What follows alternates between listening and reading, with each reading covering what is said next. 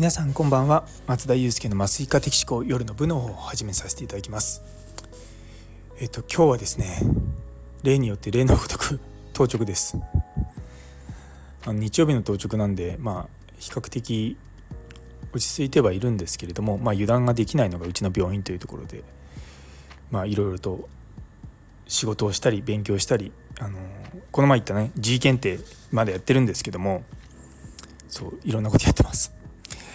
で今日もまたなんかこう G 検定の内容をですね皆さんと共有しようかなと思ったんですがもうめちゃめちゃ内容が複雑になってきてこれもうちょっと口で説明するの難しいなって思ってですねちょっとだそのこっちの放送で 話そうとするのやめようかなとも思っています。なんかもうほんと言葉とかが難しくてですねもう専門用語がなんか哲学的な用語出てくるんですよ。あの AI のくせに。AI のくせに哲学用語とかどんどん出てきていやなんていうかこれいや複雑だなと思うんですよね。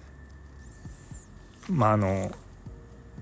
まだ始めて100ページも読んでないんですけどもこれテスト受かるのかなと思って心配になってきました。でもあの以前紹介した久保田さんの動画がですねめちゃめちゃ分かりやすいんですよ。で今あの公式のテキストを読みながら久保田さんの動画見ながら勉強してるんですけどもあのテキスト読んでなんだこんなことがよく分かんないなと思ってることがあの YouTube でですねすごく分かりやすく解説してるんでまあちょっとずつですね進めていこうかなと思ってます。もしかしたら最初に全部動画を見てから本読んだ方が分かるかなとも思うんですよね。そうさすがにですねあの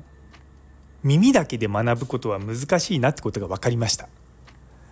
うん、今まであの結構 Web3 とか NFT のことはあの耳の耳からの情報でかなり勉強してたんであ、まあ、これそれでいけるのかなと思ったんですけどやっぱりこう段階がありますね。あのすごく複雑なものをこう目で見てビジュアルでもイメージしないと理解できないようなものっていうのにはやっぱり YouTube はめちゃめちゃいいと思うんですよ。らさらっとした内容のことをこう、まあ、楽しみながら学ぶ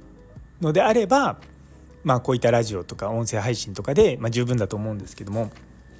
そうなんですよね。いやあのさっきまでずっとツイッターでですねちょっと長文また久々に書いてたんですよ。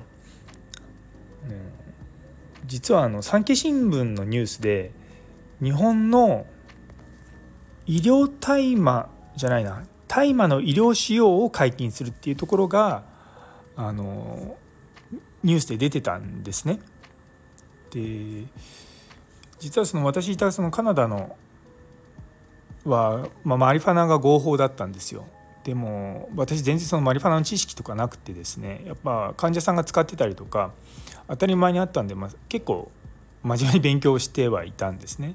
なんでまあちょっとその辺りをですね今日まとめたのがあります。そうなんで明日の放送のところでちょっと前も一回ですね僕ラジオで医療大麻の話したとは思うんですけどもまたちょっとあのまとめていこうかなと思ってますのでそちらも楽しみにしていただければと思います。というところで、えー、最後まで聞いてくださってありがとうございます。今日という一日が皆様にとって素敵な一日になりますように。それではまた明日。